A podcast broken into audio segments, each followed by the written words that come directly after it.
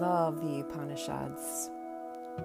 Um, they're part of a long string of yoga texts. It actually um, precedes the Yoga Sutras.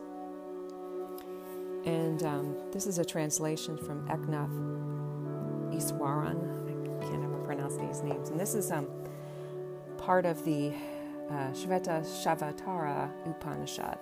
And it's, it's actually one of my favorites so far. Um, if you look at my, my uh, text here that I have in front of me. Most of it's highlighted. Um, and you see a lot of similarities, um, a lot of connections between what is common in many religions.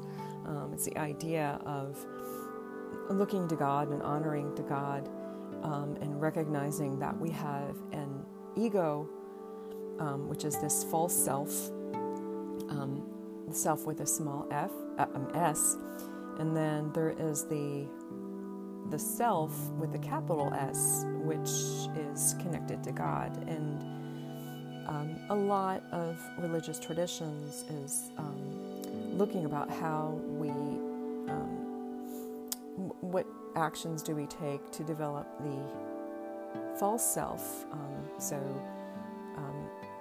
in Christian tradition, we, we look at sin, but um, the yoga tradition looks at um, some of the behaviors that we engage in that um, that give energy to the false self, and um, so the Upanishads um, really looks at these connections here.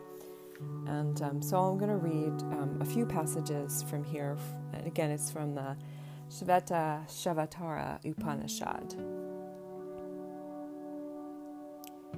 The Lord of Love holds in his hand the world, composed of the changed, changing and the changeless, the manifest and the unmanifest. The separate self, not yet aware of the Lord, goes after pleasure, only to become bound more and more. Conscious spirit and unconscious matter both have existed since the dawn of time, with Maya, which is illusion with Maya appearing to connect them, misrepresenting joy as outside us. All is change in the world of the senses, but changeless is the supreme Lord of love. Meditate on Him, be absorbed in Him, wake up from this dream of separateness.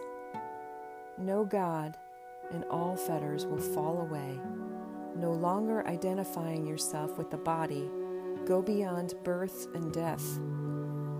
All your desires will be fulfilled, fulfilled in Him, who is one without a second. Know Him to be enshrined in your heart always. Truly, there is nothing more in life to know.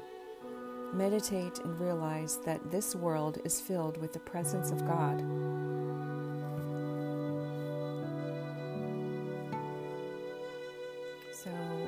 Take that into your day, into your meditation, or into your Shavasana.